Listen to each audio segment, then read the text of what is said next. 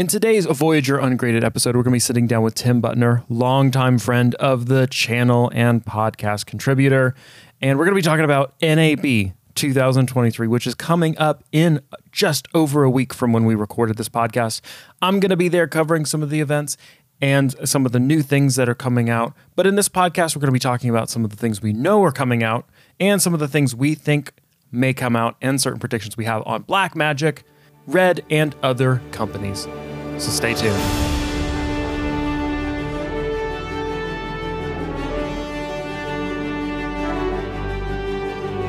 Welcome back to another Voyager Ungraded podcast. We're getting back into it again after doing like, I don't know, six or seven episodes last year and then like kind of dying off after I started the Abandoned series for some reason. But I'm excited to be here again with a longtime contributor and friend of the Frame Voyager community and channel, Tim Buttner. Welcome again. Hi, thanks for having me um, back on.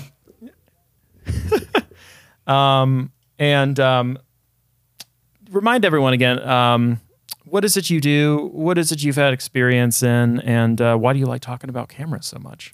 So I'm a multi hyphenate. I'm a cinematographer, colorist, uh, editor, writer, director, producer. You know, editor, all all the different hyphenates.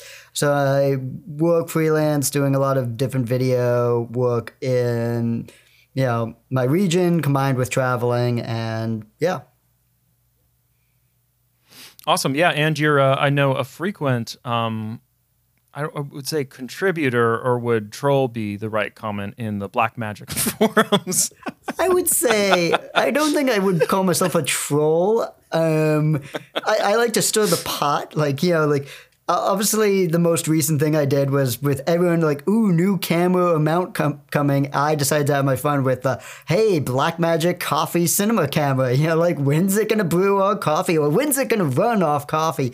And like it gets everyone going. And like, like not only that, like John Brawley, you know he gets involved himself and goes, Oh, you know, Melbourne, home of Blackmagic, Melbourne, home of the self appointed coffee biggest drinking snobs in the world. So even he gets in and has fun with it. So that's that's good to see. That's good to see the B Raw man himself um, uh, having a little bit of fun because I know uh, sometimes I know with interactions I've had with him, he's uh, um, doesn't necessarily like some of my humor or uh, takes and content, which is fine. I respect the man. He does. He's done a lot with um, for um, cinematography and even for Blackmagic, um, and being like they're pretty much main alpha tester since the beginning of time. It seems like.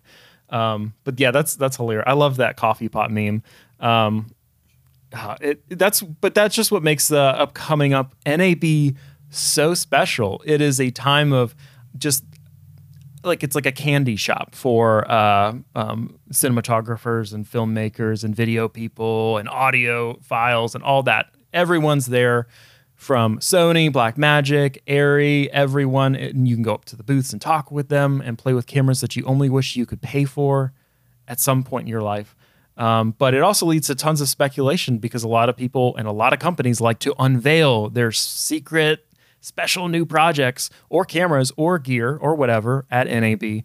And that's what we're going to be talking about a little bit because we do know a little bit of some things that are going to be brought to uh, the the front in uh, at NAB. And uh, I know you were talking about one of them. I know Canon has some uh, new lenses. You were saying that they're they're yeah. bringing to NAB. Yeah, so they just announced some new uh, Super 35 cinema lenses. They're actually pretty fast for cinema zooms. They're T1.7, which is fast because normally in the range wow. that they are, you're usually talking about T2.8. Uh, so there's the 14 to 35, and then there's the 31.5 millimeter to 95 millimeter. What? Yeah, I know it's a it's a weird like why not just go 32? Either 30 or 32. Why the 1.5? And then just say added feature. It goes back another 0.5. yeah. I mean, either way, like it's still a decent zoom range for especially the speed, the interchangeable lens mount, which is nice because you have EF, so they haven't abandoned EF fully on the cinema side, and PL, and they have PL-I technology as well as a four-pin LEMO for extra metadata for virtual production. And then, of course, I think there's still also the Canon EF connectors when you use the EF mount for you know the uh, lens data there. That's so fascinating that because I thought they were just I thought they were done with making EF lenses like at all.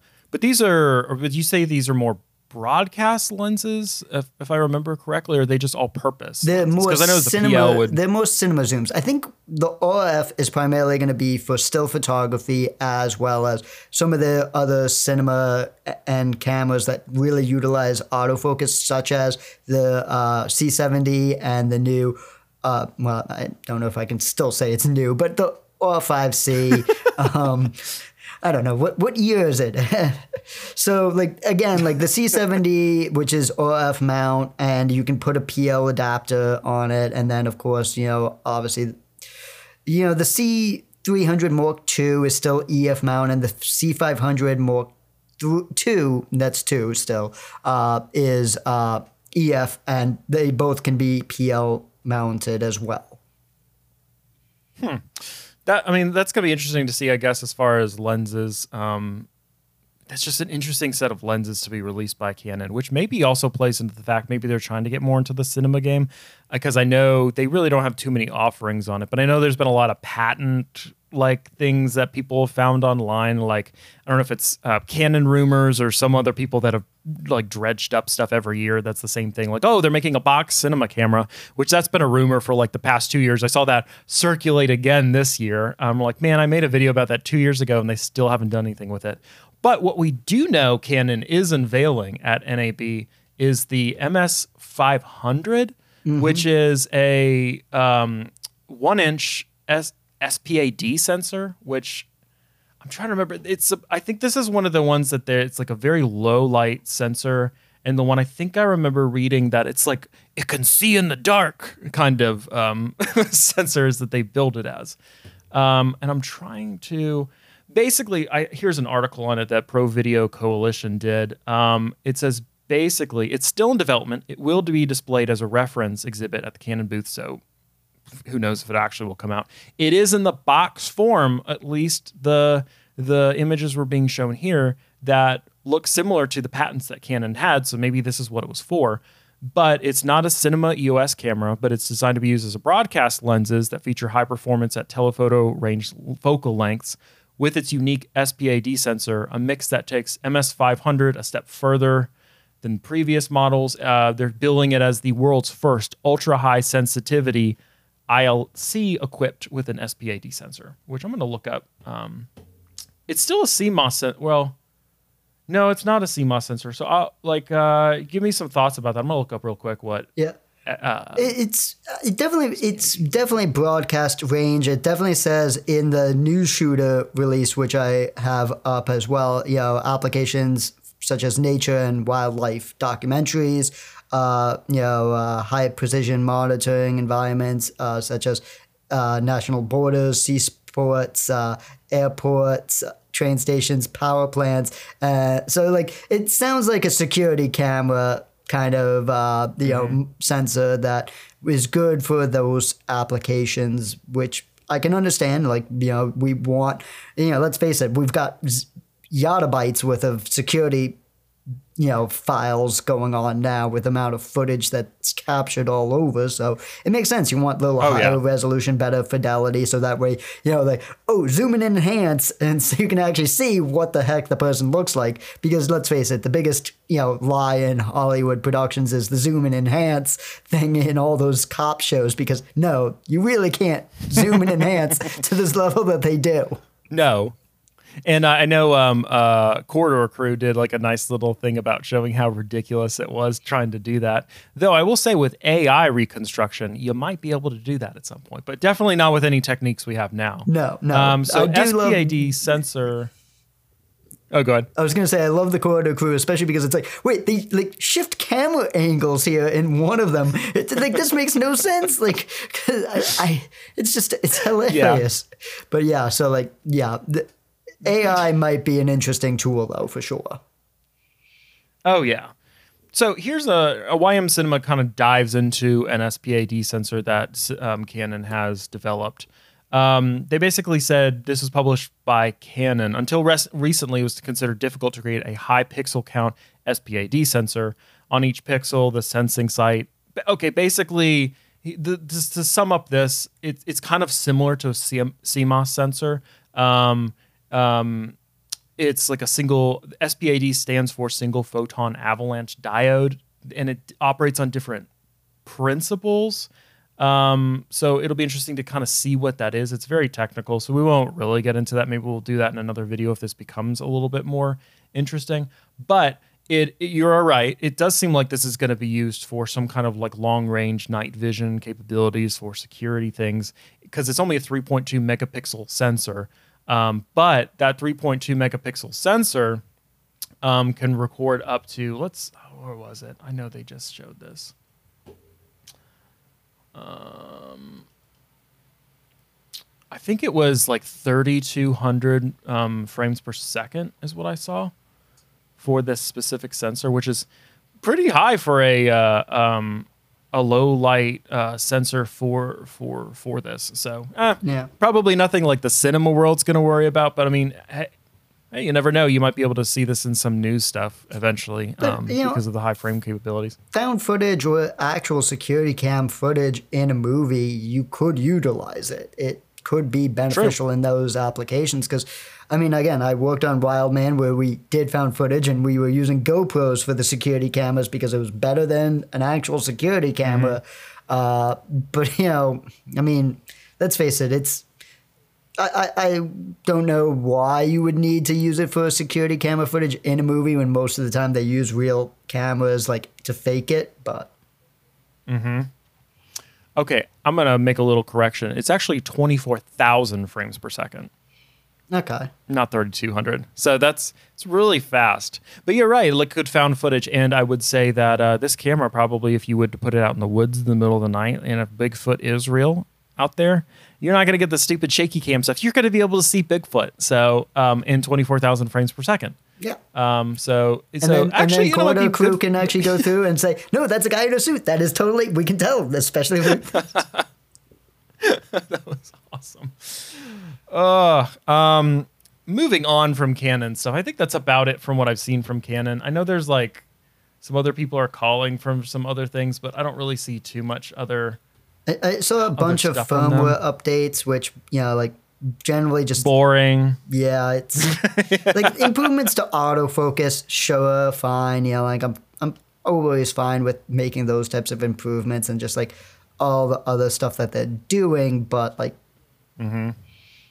Not anything interesting. I Not- mean, other than the uh, new shutter clear scan function for like using LED walls and virtual productions, like okay, you know, like so you get better refresh rates in the you know, in, as opposed to Yay. your shutter speeds, whatever.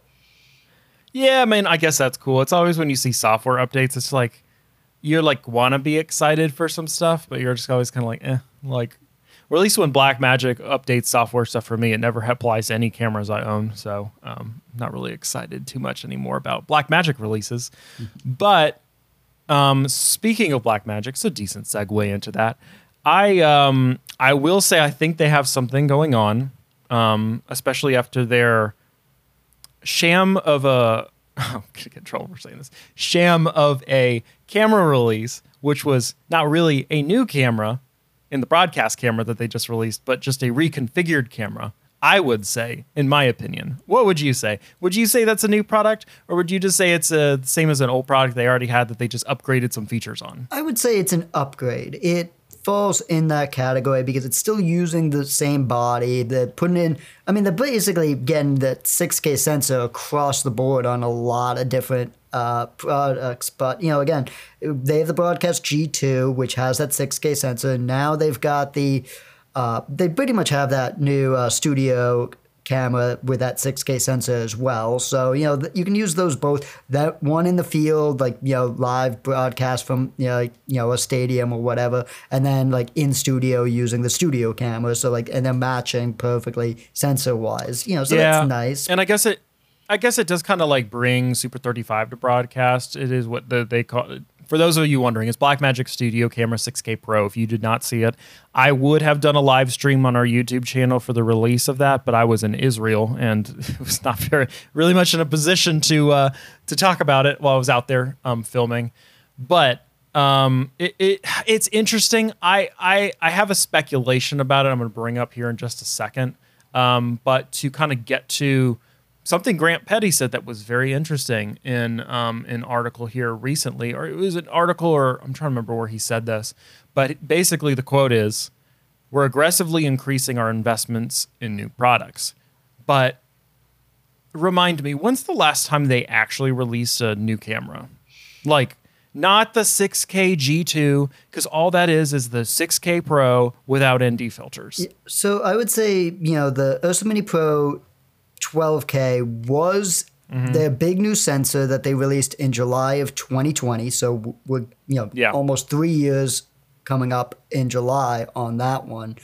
Uh, then they had the Pocket 6K Pro in 2021, which was like March, April, February period. I forget the exact Yeah. point, but you know, so like that was kind of an improvement upon the 6K that already existed, but you know, improving internal NDs and all the uh, other things that they brought to that. So I don't know. It's really feeling like you know, with the broadcast G2, that was really just an upgrade for the broadcast. So I would say really it comes to that 12K. Yeah. So three years ago, which is fine. I kind of expected to see a new 12K camera with an updated sensor from things they learned from the first iteration. You would expect because I know there was some issues with it. It works. I mean, I have a 12. I have an Ursa. I have an Ursa 12K. It works fine.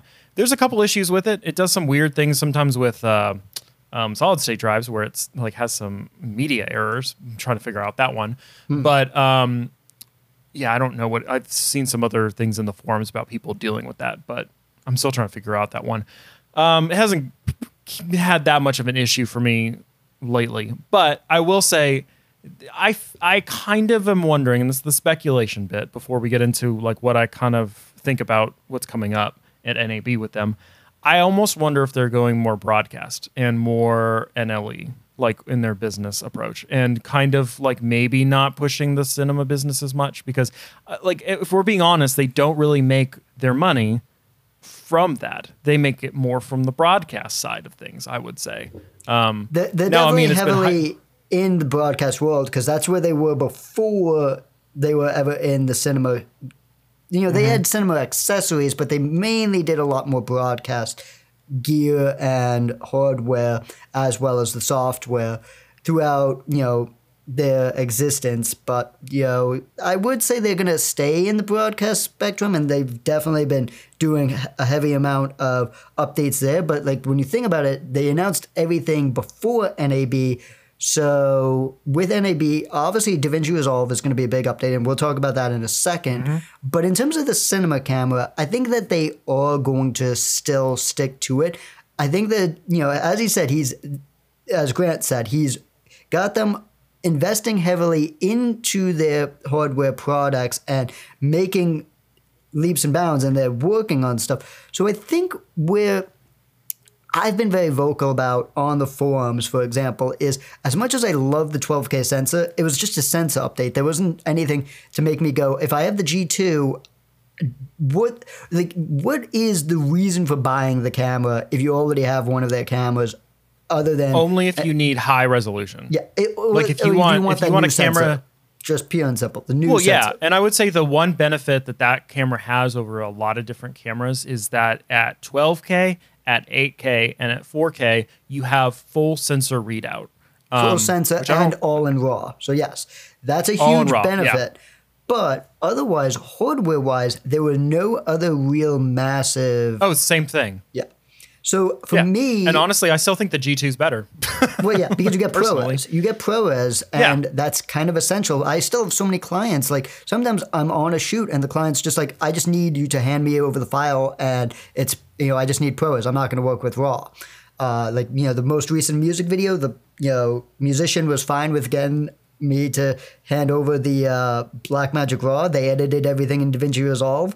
Uh, so they can handle it, but you know, like, and I do find it funny. Like, that we also had because my Pocket 6K Pro after the tumble it took last year is still having its uh, issues, so I have to send it in for more repairs still. But uh, so I had to stop using it on the second day, and we had to use my buddy's C300 Mark II, and the musician was kind of complaining about like it, the C300 doesn't look as cinematic. So oh no. yeah, I mean, I've I've shot with both, you know, interchangeably enough where like I can make the footage match. I'm a good enough colorist to do it, but you know, I can understand like. Canon kind of does have a more corporate look to it sometimes, whereas yeah, Oh yeah. Blackmagic has that more airy kind of cinema look to the way that the footage naturally looks. But you can still make either camera look a certain way. But nonetheless, Oh, for sure. the improvements I want are ergonomic. I want more ports. Specifically, I want to cut out some of the cabling that I have to deal with on set. Like if I'm running a D-tap to LEMO for the you know lens motors, all the way to the back to the battery. I really hate that because I'm then using bongo ties to, you know, wrangle cables and all that. So if they have like just a port at the front where that uh, high rose port is right now on the camera, if you instead put a LEMO port for motors, I would be much happier because then if you could have it, the motors are then getting powered via the camera through that port and maybe adding something like, you know, calibration through the camera and communication where you can also do lens profiles. So then, you know, if it is a fully manual lens, instead of having the data coming through the lens, you can actually calibrate through the motors all the information you need to in camera, then having that feed to the file that goes to DaVinci Resolve. And then maybe you can do some lens profiles in Resolve where then guess what? Oh, hey, I can make lens corrections, but I also have a lens profile. Yep. So that there's stuff like that that I Uh, yeah. want. Oh yeah, and I that's why I'm just I'm wondering, and I think that's where it comes into my predictions for NAB for Blackmagic would be. Um, I have been reached. They did reach out to me to come and do. Um, I already have a meeting scheduled with them. Maybe I will. Maybe I won't after saying this, but um, they do want to do show me around and then have someone and do an interview, or at least have me ask questions and film it or whatever. Um, and I'll tell you, last year I didn't have them reach out to me prior. I had to actually like find someone to get in contact with. Maybe I'm more well known now. I probably actually am way more well known than I was the last time I went to NAB. But still being said, it's interesting that they're reaching out, getting things set up for that now. There's been some other people I've heard about them trying to um, um, either get to work on the floor or to get to come and film stuff there. I, I from other creators in the YouTube space and stuff. I think that um, I think it's going to be some kind of Resolve update. I think it's going to be some kind of cloud update in that kind of sense. I do not see, um, and I got burned last year for my predictions for what was going to come from Blackmagic. But I think, and with with now a little bit more information and some years have gone by since they've actually really released a new camera, like a legitimate new camera, I would say I I do not think they're going to release a camera at NAB this year. And I'm very skeptical on whether or not they will release a camera for the rest of the year. Even though Grant Petty says they're aggressively increasing their investments in new products, there's things that they could be doing to match up with other companies like Zcam and some of the others in the same space. And I just, I don't know how interested they are at this point in continuing. I think they're just happy with where they're at with the cinema stuff, and maybe they have some stuff in development. I could be totally wrong. They could have some stuff in development that they're working on that's crazy good, that's just taking a long time to develop. But who knows? Well, again, like you mentioned the cloud, and I think they've been pushing with Resolve everything they're doing in the cloud space. They could be developing their own camera to cloud system for Resolve specifically with the Blackmagic cameras so that you could have more seamless integration with regards to that Yep. entire proxy kind of you know generated in camera while you're internally recording raw so you know that's one of the things that a lot Yeah. of people have asked for for a long time like the simultaneous we want you know to be recording the raw and as well have proxy recording at the same time in camera because like a lot of other camera manufacturers do indeed do that like mm-hmm. you know then also redundancy media recording is you know if you have dual cord slots sometimes you know like even though i haven't had any real massive issues except for the pocket 6k pro currently just freezing up on me with my Ursa Mini Pro, I've never had an issue with, you know, media, which, you know, knock on wood kind of thing. But, you know, it's one of those things where, like, on an Arri, sometimes you want that redundancy recording with the s- Canons, with the Reds. You want that redundancy recording of having another cord getting, you know, the raw file getting recorded at the same time. So, that's something they can do to develop in camera proxy recording at the same time and at the same time uploading to the cloud for you know your editor to start working already at the same time Yeah, and I would say that they're they're a little bit behind on that because I would say in this I do not say this lightly because I, most people would know my opinions and views on Red. I totally respect them for their products. Red's got them beat so far in that cloud camera to cloud thing. I mean, they're integrating it into their cameras. They're they are even like at NAB, they're going to be showing their Red Connect module for 8K live cinematic streaming. Red's kind of coming up with some stuff that I've kind of wondered, like, what's their game? How are they going to get involved in some more stuff besides cinema cameras? Because they have to to keep up with a camera company like Blackmagic at some point. That's my question. Is like Black they they they released this cloud update. They've had a year or more at this point to kind of refine it and do it. Is this the moment where maybe we do see some kind of Blackmagic iteration of camera to cloud that we see Frame.io using? Um, and I know the big problem when I was at NAB last year, I asked this of Atomos and I asked this at Frame.io's booth. Granted, I uh, did walk into a little bit of the hornet's nest with uh, the, the the beef between Atomos, a former who was founded by a former Blackmagic employee who was also sued by Grant Petty um, for going and asking something Blackmagic related. I no ill intent, but they were very nervous to answer my question about like, okay, say I want to get one of your things and I want to transfer my Blackmagic files to, you know, do the same thing that you're doing with other cameras, with any other cameras with your things, because they have the thing where you connect it into their external recorders and it goes to the cloud to Frame.io with their their system. Um, but the problem is, is with how Blackmagic has their their uh, external video settings at, which is only at 8 bit. Everything else that they're using is 10 bit.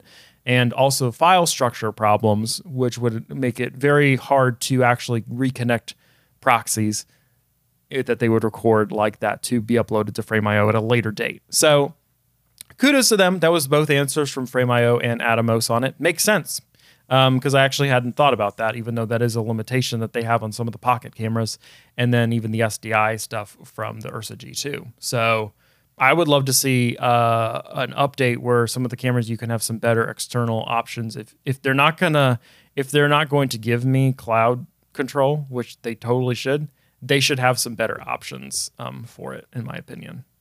I mean, remember, they also have their video assists, which record externally from other people's cameras, and those also get Blackmagic RAW recording. So, Yeah, I mean, there could be an update there coming out with that also, maybe more wireless type of features where you get that in, you know, the video assist, you get the proxy recording, which then simultaneously uploads it to, you know, maybe Frame.io or, you know, the Blackmagic Cloud, probably more Blackmagic Cloud because it seems like they're going more, you know, integrated internally in their own ecosystem uh, which I don't blame them for. Like that's fine. I mean, it'd be nice for them to play well with everyone. So like you could choose. You know, I'm always for choice where it's like, okay, I want to use Frame.io for this purpose, but I would like to use Blackmagic Cloud for this purpose. You know, like th- Yeah. it is nice to have or even. Premiere Pro for that pers- purpose too. Like, I, I get that they have DaVinci Resolve. Um, it's going to be interesting to see in the professional world. I and I know a lot of people are using DaVinci Resolve, but I also know there's a lot of projects, and I am. I'm definitely not one to jump ship from NLEs very quickly because I get so ingrained and my editing is very ingrained in thousands of plugins and tons of like custom key like keystrokes and crap that I have set up on multiple stream decks and Loupedecks and all that crap. But I understand why people are moving to DaVinci Resolve.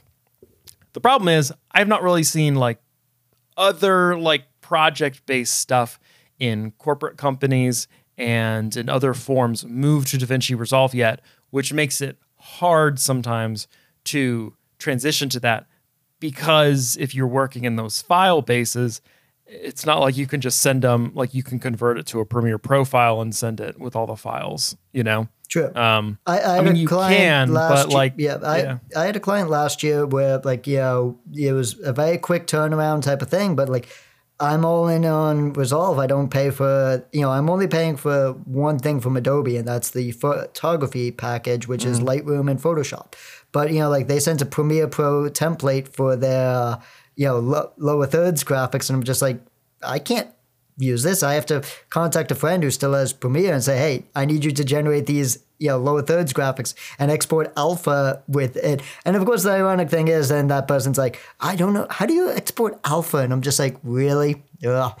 I mean, oh, that person doesn't know how to export alpha from Premiere Pro. yeah, that that was a question about like, how do you, how have you not done this at all in the last? So he just hasn't has done any graphics then. But- I was yeah. gonna say like I, I like it's really easy. You know, it's like it's not that complicated to export. it's alpha not from and i you know i've been doing it since like forget when probably you know i was in high school when i first exported the first thing i ever exported with alpha but you know like Mm-hmm. again like you know in terms of the spectrum of everything for nles in the last 20 years i've gone you know i started in premiere i went to final cut and i was using after effects while using final cut then i went to Premiere again after the Final Cut X debacle in 2011. So then I was in Premiere for the longest time, but I was color grading in Resolve. And then, you know, it just for me was a common sense of I just want to get rid of in my own workflow the whole, you know, making proxies in Resolve to go edit in Premiere to then go back to Resolve to color grade to go back to Premiere for finishing.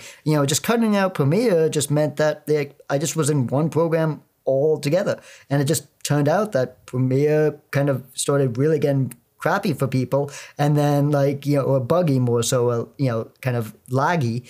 And then Resolve just really massively improved. Yep.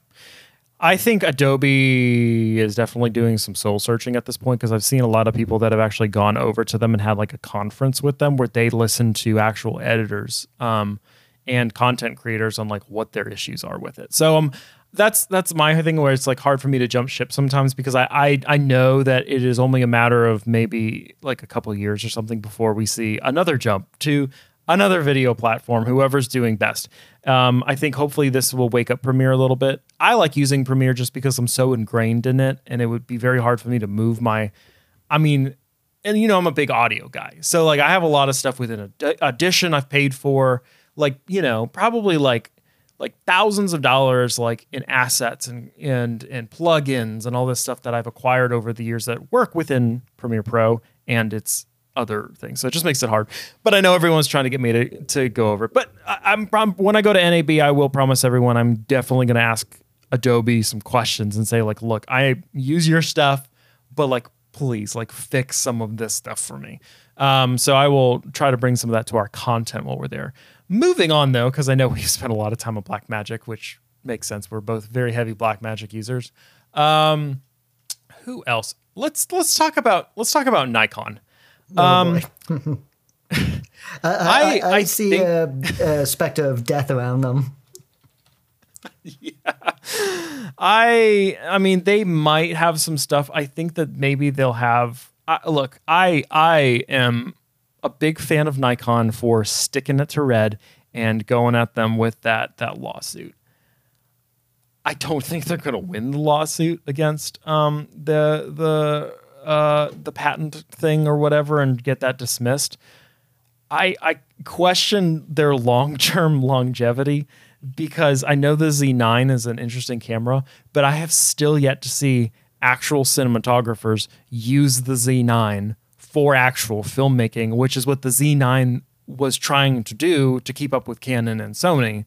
I mean, have you seen anyone really use the Z9 for anything? I mean, the only thing I ever see is like a few still photographers who are still clinging on to Nikon. And like, listen, they've done a good job with their mirrorless mount and going to mirrorless. So they're doing fine there. However, I see a lot more still photographers primarily using Sony or Canon. Uh, I just rarely see Nikon users. They they show up every once in a while, but uh, you know, in terms of video, I almost never see anyone using Nikon though. It's like you know, not really someone's choice. No, and I mean it's I mean it's hard when you have so many other features, and I feel like even a photographer and um, like photographers still have to do video at this point. I feel like a lot of times nowadays there's not as many pure photographers out there, I would say, anymore because I think you do have to like do a little bit of a hybrid approach unless you're just an excellent photographer. I could unless, be wrong. Unless you're the, the I, top elite photographers like who are just so well established now. No, uh, I just had a mm-hmm. photographer mm-hmm. reach out to me and say, "Hey, can I come over and like, you know, just pick your brain on video for a bit cuz like I have to transition." And so I had him come over and like I went over different things and he was just like, you know, wide-eyed like, "Holy crap, like I did not realize there was so much that is different, like, you know, in terms of what is entailed in video, but it is so essential now, especially, you know, I, you know, I go in and do some kind of a photo shoot and they're like, well, you, you you got to do the video stuff where we're showing like you know like the video and then we do the still photo afterwards for the reels for the instagram reels and for the tiktoks and you know the all that kind of stuff. And it's like you know that's where the game is now. It's tiktok and Instagram reels and you know just the social media stuff where like even on Instagram they've very steadily moved away from photo based to more reel based and you need it to be more video centric. Yeah, no, for sure. Uh, it's it's it's going to be interesting to see what happens with them. I know that some of their things that they have along with Canon and some other um, uh, imaging sensor companies is the fact that they do have some manufacturing prospects. Because um, I've seen um, with some of my other corporate work, the manufacturing space, I've seen um, Nikon there, and they have some pretty good deals with other companies. But I wonder, maybe not if the company will die, but maybe if they're like forward facing, um, uh, like prosumer cameras will. I just don't. I just there's better options out there that are have much much more flexibility and all of that. Um, but I will be interested to see what they have at NAB. But I think I will could I mean I think I could be talking about potentially the um, doing a video on an abandoned Nikon Z9 camera uh, in the near future, based on like some things I'm seeing. I just maybe they maybe they pull it out a little bit longer, but I, I don't I don't see longevity for them in the consumer market. It's it's a tougher market these days, and you know, like you do need the more hybrid approach. Uh, especially, you know, Sony's done it, and Sony has their cinema line of cameras. You know, the Sony Venice Two is an incredible camera, but then you know, like I have so many friends who are now like, oh, I just got the FX6, or I just got the FX3, or even I just saw someone with FX30, and it's like, you know, like they're good cameras, and yet everything works still where you can still use the Sony A7s, you know, like the A7 R5 that they've just come out with. I think it was the R5 that, uh, you know I can't even keep track anymore. Uh, you know, they literally have so much. And then Canon, again, has a ton in their lineup with not just the still photography side, but they also have that, you know, cinema camera lineup locked in. Hmm. Yeah, I yeah, it's it's. I think that's going to be an interesting one to see. Um, and uh, honestly, like, part of me hopes that it's for content's sake. I don't want to see like any camera company like fade into the background, but I mean, for content, it'd be kind of fun to tell the story of I mean, what happened. I'm all for choice. I love having choice. It's great because, you know, but the hardest thing is with the choice, like, you know, whenever I'm asked, like, you know, part of the reason I was advising someone against buying a Canon at some point last year or two years ago was I was like, well, right now, like they're going to RF mount and there's just not a lot of RF lenses and they're not allowing third party manufacturers from doing it. Sony, there's a lot more Sony E mount lenses, there's more third party manufactured E mount lenses. Now, yes, you can adapt the EF lenses to RF mount, but like you're in a weird spectrum with mirrorless now. And the same thing with Nikon. Like, you know, they have their Nikon mount, but they have to adapt all those old lenses that they have to, you know, be the new mirrorless Nikon mount and then come out with their own new mirrorless lenses. So yeah. It's it's a weird spectrum of time for it's a weird era specifically for manufacturing of both the cameras and the lenses, with the cinema realm being the only exception because PL is still very strong, even though we have LPL now. Yeah, no, yeah, uh, I agree. It's be interesting to see kind of, and I do like the extra choice, like you were saying before um, just having more choices available in the market. And I like having extra companies because it does push everyone around the market. Um, but yeah, we'll see. We'll see how it happens. We'll, we'll see what happens with that situation um, coming in the coming years. Um, let me think. What else can we talk about before we make some predictions? Um, who else is doing um, Ikegami's? I mean, this is like I don't know how interesting this is. Ikegami is releasing a couple new cameras at NAB, broadcast cameras, probably. Um, do you think we're going to see? I don't think we're going to see the Foveon sensor that um, freaking Sigma's been working on for what a decade at this point. I, maybe not a decade, but like, it, I mean, it feels like they've been talking about this camera and it's, like the potentials of it forever.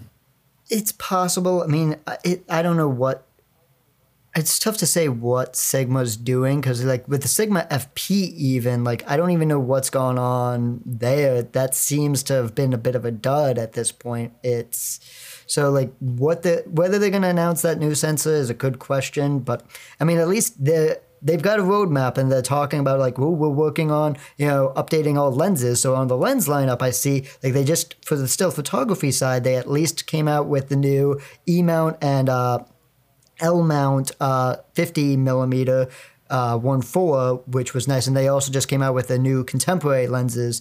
Uh, so I think maybe I, on the cinema side, I would like to see them kind of improve those cinema zooms that they have because they've they've got nice cinema primes and like as much as like yes like they're clinically sharp and they are nice I, there's aspects of the 50 to 100 I do not like the focus breathing is abysmal and then um, mm-hmm you know, the 18 to 35 is decent, but I feel like they need to get a little bit more cinema zooms out of Sigma. And then, you know, they talked about like, uh, even for the E mount, they want to get like a 70 to 200, but they're thinking of like maybe doing something like di- slightly different, like maybe a 75 to 250 or something like that. Like the, so they're, they're trying to not just do the standard lenses that we know, but again, on this, camera side, I'm hearing nothing, and I'm not hearing anything about that sensor either. Hmm. Yeah, yeah. That's why I just don't. I don't really think there's going to be much there with that. It'll be interesting if we do see it at NAB with Sigma. I will definitely be sure to note it. Now, one one more company I do want to talk about um, before we get there at um, before we get to some predictions is the DJI Ronin 4D Flex. I will say I do have in my possession a Ronin 4D that DJI sent to me for research purposes that I have used on some projects. And I have to say, it is a very fun camera to use. It is very well built. Love it. And I know some people will say in the video that I'm trashing DJI. I have been called um, racist against China or against xenophobe for implying that they might go abandoned, which is not the case because I actually very much support their work. And I think it's stupid that the US government is going after them, like TikTok, like the TikTok thing, beyond stupid. It's just, it's for other reasons, nothing to do with the two companies. Um, so, no, I'm not that. Uh, just, to, just to address that, since I've been called that, um, it just fit with the data because it's a very niche camera. It still is even after the 4D Flex came out because it didn't really do much to change the camera. It just added some cool new features, but it still didn't do anything with the limitations and some of the other political crap that they have to deal with. That being said, I I will make I do want to make it known. I really want this camera to survive. I don't want it to be abandoned, as I said in the video. Like I like the camera. Um, But what what do you think? What do you think? Have you what do So- you think about it? First off, I do have a friend who recently was like, "Oh, I, I want to get this Ronin 4D. What What are your thoughts?" And like, so they inquired for me, and of course, I shared you a video because I was like, "Well, you know, first off, you know, there's the prediction that it could be abandoned, but they added so much mm-hmm. cool stuff to it. It's very awesome. All the new tech that they put into it."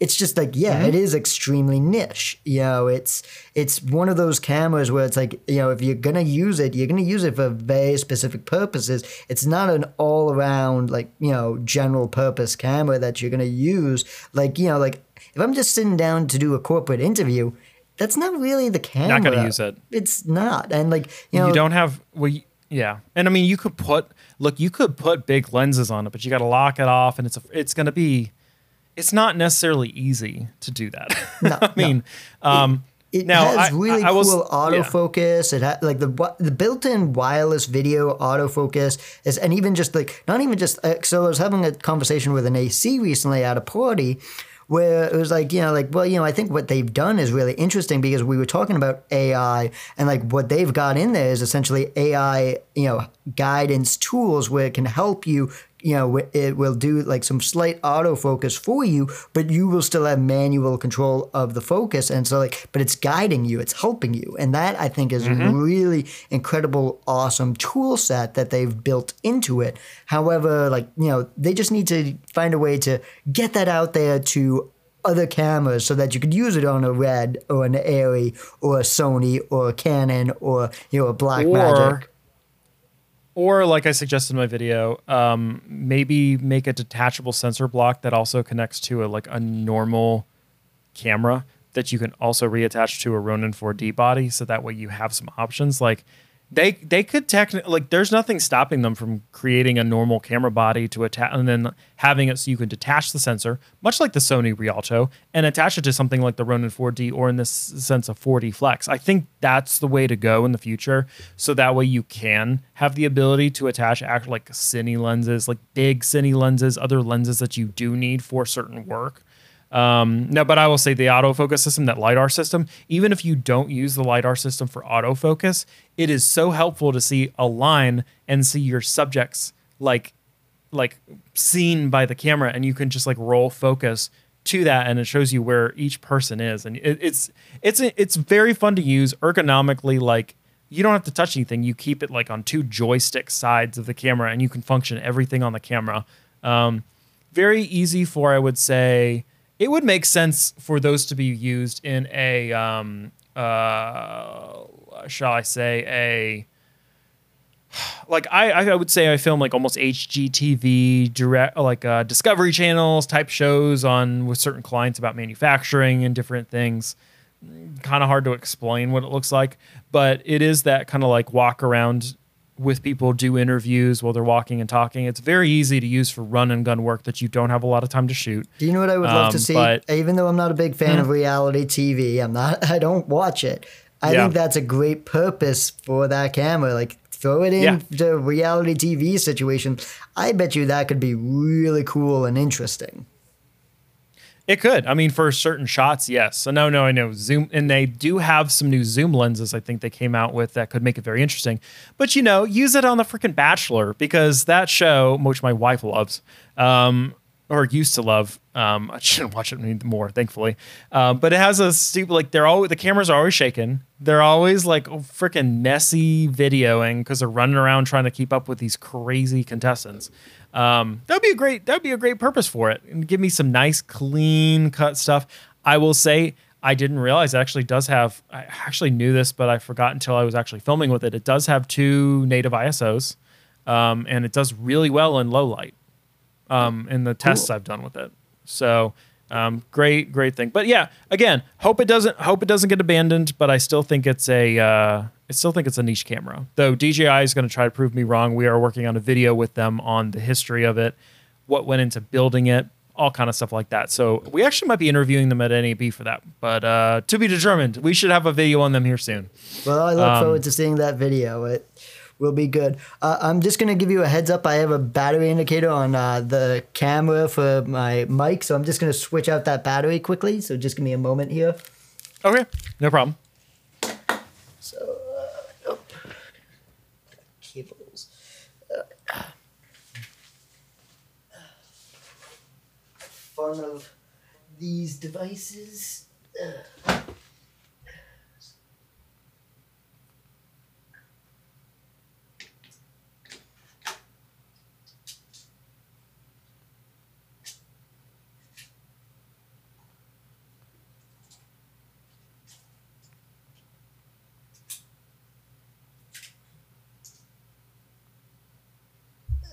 All right, I am good. All right, Awesome. nice and quick and Okay. fast. Um, let's see. What else should we talk about? I think I think that's about it I have for companies or anything interesting that's happening at NAB. I'm sure there's going to be. Look, I I know a lot of you light enthusiasts out there are going to be so freaking um, excited and or even upset with the fact that we did not talk about. Um, this is now like going Aputure lighting. I don't know why I wasn't thinking that, and the light. I'm sorry, those companies, I, I, they're releasing more stuff. They release stuff at such a high rate. I don't even care that they're releasing a new light because I don't even know, understand like what they're even releasing because by the time they release one light, they've already released a new update for it. I mean, how many lights did they release last year? I, I lost track of the number of lights they released it was last just year. like- It- it's at this point where like you know I I you know I started doing the oh I'm just gonna do the pre-order and then like get the credit card debt on and be like oh shoot I didn't I forgot that I pre-ordered the 720 bicolor. How many times have I used the light in last year? Whoops, not that much. Like on paid shoots, I didn't use it as much as I was thinking I would, and I'm kind of like eating at myself for doing that to myself for the credit card debt. But at the same time, I love the light and like I'm happy they came out with the new 300 bicolor Mark twos. But you know, like I still have the mm-hmm. Mark One, and it's like you know, as much of an improvement. I'm not going to race out to buy the Mark twos when I already have the Mark One, and it just it's the landscape's changing so fast and rapidly. It's making it where I'm like, what is the point in investing in these lights? Like, unless you are really making your money back and you're renting the lights constantly, it's daunting to try and be keeping up with the Joneses situation of getting all these lights because it's it's tough. Yeah. Well, and I would assume most people don't need the like all the lights. Like, I mean, I I tried to keep up for a while, and it's just like, okay, I mean, that's great. You're releasing just like light after light after light. I think their new thing for this year that I've seen is that they're doing something with like um like actual light bulbs or something for to be able to control some of the ambient lighting and stuff, which is pretty cool. That actually is helpful for I would say if for corporate filming, if you're able to make sure that all the lights and lamps and crap inside wherever you end up, you just bring a couple of those, put them inside so you can keep all the background the same, but keep the color balance the same across the board or the white balance, of course. Oh yeah, Th- that, that's really nice. And I, you know, because I have the PavoBulb, uh, and then like Aperture has their little bulb lights too, and we've used them on shoots where it's nice, and especially like you know, like triggering. Okay, we want to you know trigger this light at a certain time. Like you know, like okay, she's going to be hitting the light switch. So you know, like you know, I've done that on like a musical where it's fun and great that you have that control but like yeah like it's it's tough like because like we just have it rapidly happening so fast that it's like wait is this light already obsolete Yeah, for real. It's uh, it'll be interesting. I'll definitely cover any lights we see. I'm trying to figure out currently if I want to do a video that is like all encompassing. So it's like an hour and a half long of just all the, the coverage that I got at NAB. Um, but we'll figure that out. I, I'm probably doing a couple different things, but I'm definitely covering or um, getting some interviews with some companies that I'm I think might be abandoned. And if you are there at NAB, I will be passing around as long as I can get them in time because it's it's getting a little closer than I would like it to be to NAB. I'm going to have some um, abandoned Fran 8K shirts that are just going to be the Fran 8K STD goat, and it, that's going to be the T-shirt. So if you would like some goat oh boy greatest of all time cinema Fran 8K T-shirts, I will be running around NAB with them for fun. So i'm gonna um, have to tell the friends that i have that are going i'm gonna have to tell them to get those shirts because like yeah that's that's that's worth it oh man i mean I might be doing some limited releases um, after NAB if people end up liking them. So just keep an eye out for that if you're not going. I think I think the other other than lighting, the other companies to talk about are like audio companies and like some of the audio gear that's coming out. Like I love because I got those Deity time code uh, boxes, the TC ones. Uh, you know, those are nice. I love them. Like it's a nice alternative to Tentacle Sync, and I've used Tentacle Sync on sets for years now. Uh, you know, so like I love that we've again these options, and I think Deity is about to announce a new product coming up soon. So like you know they've got some of the audio devices, and I think sound devices might be coming out with some more stuff. Uh, So you know, like you know, sound devices, yeah. You know, sound DPA, maybe DPA has some stuff. I know DPA is a little bit less known. I have kind of switched primarily over to using DPA mics for production stuff from lapel mics and uh, um, even um, um, where is it? Well, Tim can see this, but no one else. The podcast can see this. Um, they're uh, shotgun mics. They're, now, I will say they're very expensive. DPA lapel mics were used on like you know Top Gun 2 and stuff. So, but they're ex- excellent quality and some other interesting things with them that make them very very good to use. But uh, it's there's always a plethora of like audio gear to use, and we'll definitely try to cover as much of that as we can um, if there's anything interesting that comes out. Yeah. I, I think we're, we're in an interesting time for all gear right now. And this is one of the things where we did mention a little bit of all the cool things that Red's adding to like the new Raptors, like the uh, Raptor XL. They've also got like built in time code wireless syncing in there essentially. But i'm not i'm not too familiar with this yet. It's one of those things where like you know i'd have to have a friend who has the money to buy one to even see like w- whether that easily will sync with like you know a sound device's 833 or you know whatever type of device because like that's a question like you know as cool as that is you know what we need is for all of that communication to be functioning between the companies making the audio gear for recording and the cameras so that it's just seamless yeah, good luck with that. it, that's just you know, as much as you wish like every freaking thing worked together, it's ugh, it's so annoying. But okay, I think we've kind of covered our bases with it. I mean, Sony's going to be there. There's going to be, uh, I mean, Red's going to be there. I think we touched on Red a little bit. It's going to be what it is. Um, SmallRig will be there. SmallRig has invited me over to their booth. Um, everyone's favorite little, you know, unless you like Tilta. Um, but supposedly they have something for me there. I'm not sure whether that will be, but I will definitely share it whenever I get there. Um, I definitely use But- both Tilta and small rig stuff. I mean, I'm I'm Yeah. very fluid. I'm uh I'm uh verse in both. awesome. all right, final thing. Um, any predictions um, for uh, NAB 2023? I'm definitely going with uh, DaVinci Resolve 19 is going to be big. Yeah. Um, definitely the cloud integration, but I think there's going I think they're going to involve maybe a little bit more AI features, possibly. Uh, I just I foresee them really upping the game, and they're probably going to do like a big update with regards to the iPad for Resolve, uh, or the Resolve for the iPad, and I think they're going to do a lot in that area in terms of hardware, it's tough to say. Like, you know, maybe they'll come out with a new mini panel, like, you know, for, you know, like a between the mini, you know, panel and the uh, advanced panel, because, you know, like you have a $30,000 panel and a two and a half grand panel. So maybe something in between for like slightly more professionals who just, you know, want something more. But, otherwise, like it's tough to say on the color side, you know, um, with regards to that. Maybe new Ultra Studios, but it's tough to say what they're gonna do other than cameras, and we've covered that already. So, um, yeah, pretty much.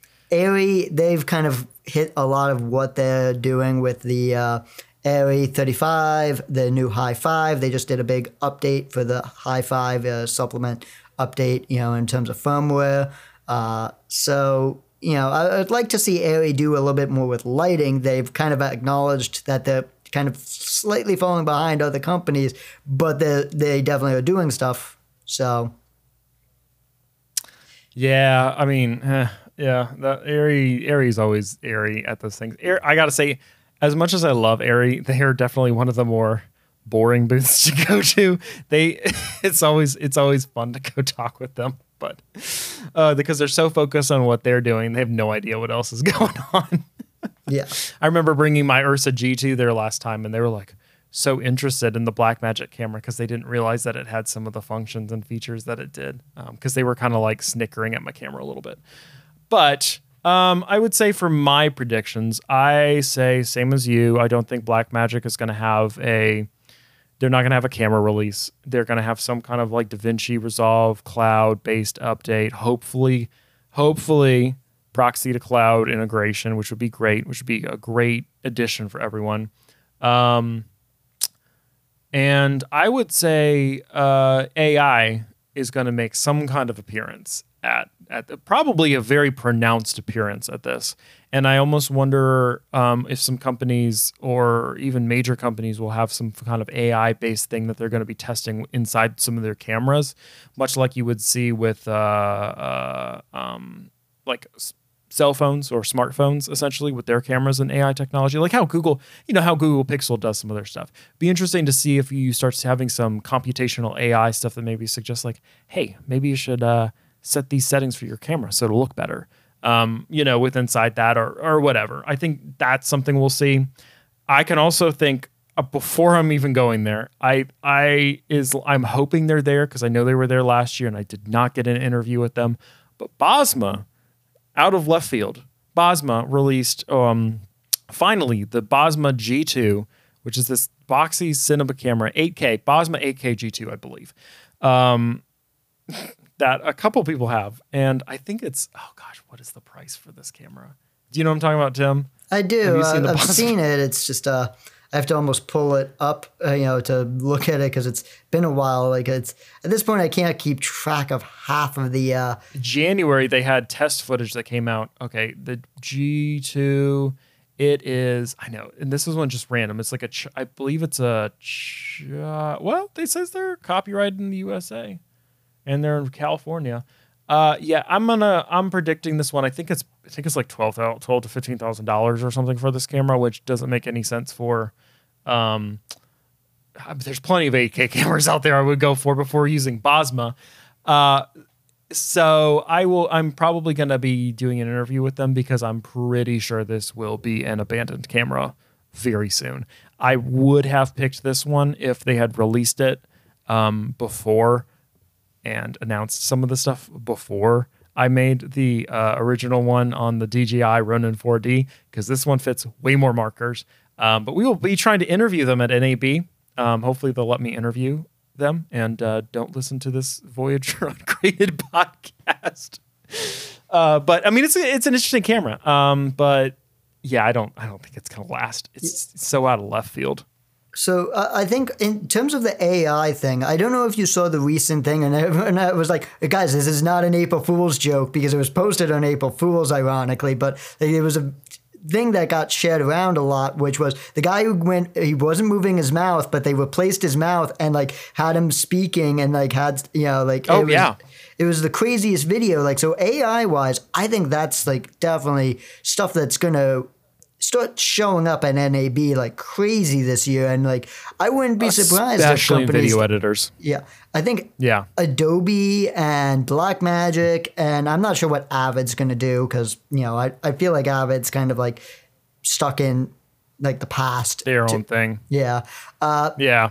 I think you know Adobe's definitely openly said that they're embracing AI and they're going to do a lot more with it. They especially kind of just announced their own AI generative uh, kind of tool sets. But you know, I think in terms of that whole you know post production, like oh, we need to dub this for multiple languages. Well, you can now replace the mouth with making it look like it's saying the actual language instead of it's oh it's just an english person and then overwords uh, it's, you know you have someone speaking french and it's not matching up perfectly now you could basically replace and we've seen that video that came out of uh uh, crap, what was the movie? I forget the movie. Uh, uh, you know, of the girl who was talking, and they replaced her for uh, st- Yep, s- yep. replacing the swear word that she said. great for great for dubbing stuff too and Yeah. i mean like you were saying with different languages um, i know that they've been playing around with the stuff with like the eyes like will stay with the camera even for like video calls and stuff some of that stuff will make it so easy on contractors in the future for doing corporate work for people who are not used to being on camera if you need to fix things Yeah. so um, I love AI tools. It's going to be good. Hopefully, it'll help me live to 300 years, like I posted on my Twitter thing. But I don't know. We'll see. But we're going to find all of this out and more at NAB 2023. We will be there, or I will be there, um, running around with Fran 8K t-shirts and some other stuff and uh, doing stuff. So don't feel don't feel shy. Come say hi to me. I know there's some people who said I looked busy last year. Come say hi. Happy to talk with anyone. Um, um, but I'll be there from Sunday to Tuesday night. So should be fun. Looking forward to it. As always, Tim, thanks.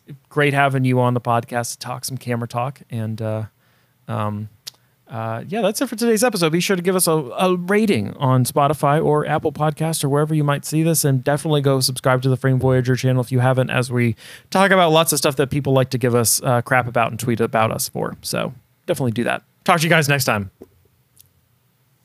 Sweet. Awesome. I can stop recording my audio now.